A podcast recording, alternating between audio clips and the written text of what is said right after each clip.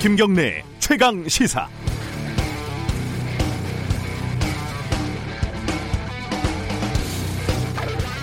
2011년 7월 22일 노르웨이 오슬로 정부 청사에서 폭탄이 터집니다. 그리고 또 인근 섬에서 총기 난사가 벌어지는데요.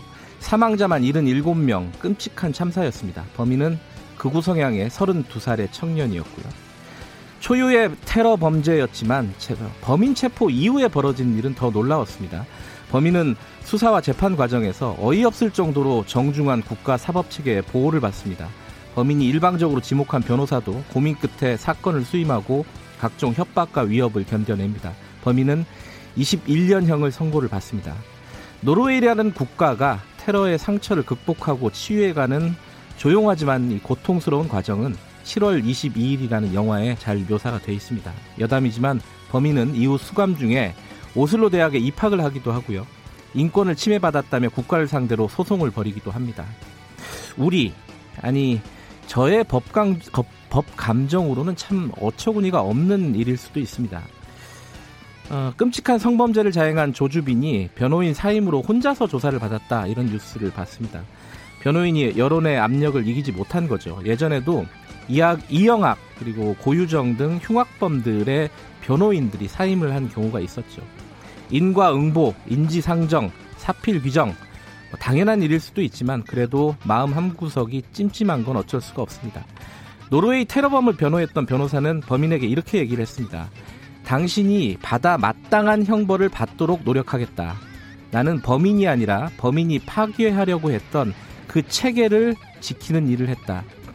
사법 체계에 대한 신뢰가 OECD 꼴찌에 가까운 우리나라에서 노르웨이의 사례, 사례는 사치에 불과할지도 모릅니다. 하지만 우리는 지금 조주빈이라는 괴물을 징벌하기 위한 싸움이 아니라 범죄로부터 우리를 우리의 체계를 지키는 일을 해야 한다. 이런 사실은 명박, 명백합니다. 조주빈이 받아 마땅한 형벌을 받는 것까지 포함을 해서요. 3월 27일 금요일 김경래 최강 시사 시작합니다.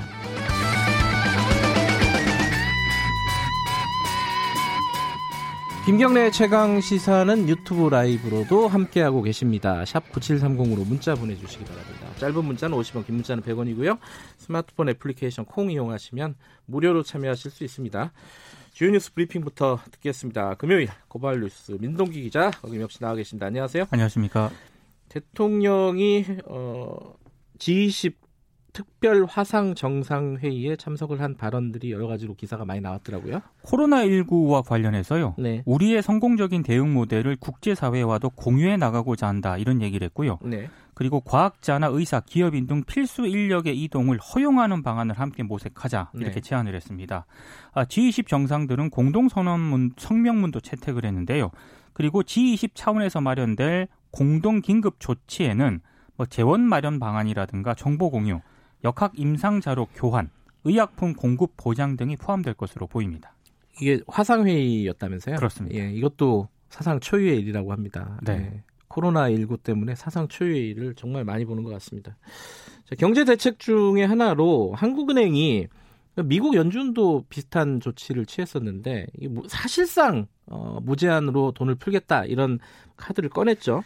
98년 외환위기나 2008년 글로벌 금융위기 때도 내놓지 않았던 그런 조치인데요. 네. 발권력을 동원을 해서 금융기관에 한도 없이 유동성을 공급하겠다 이런 의미로 보입니다. 네. 4월부터 3개월 동안 매주 1회 한도를 정해두지 않고 금융기관의 수요에 맞춰가지고요.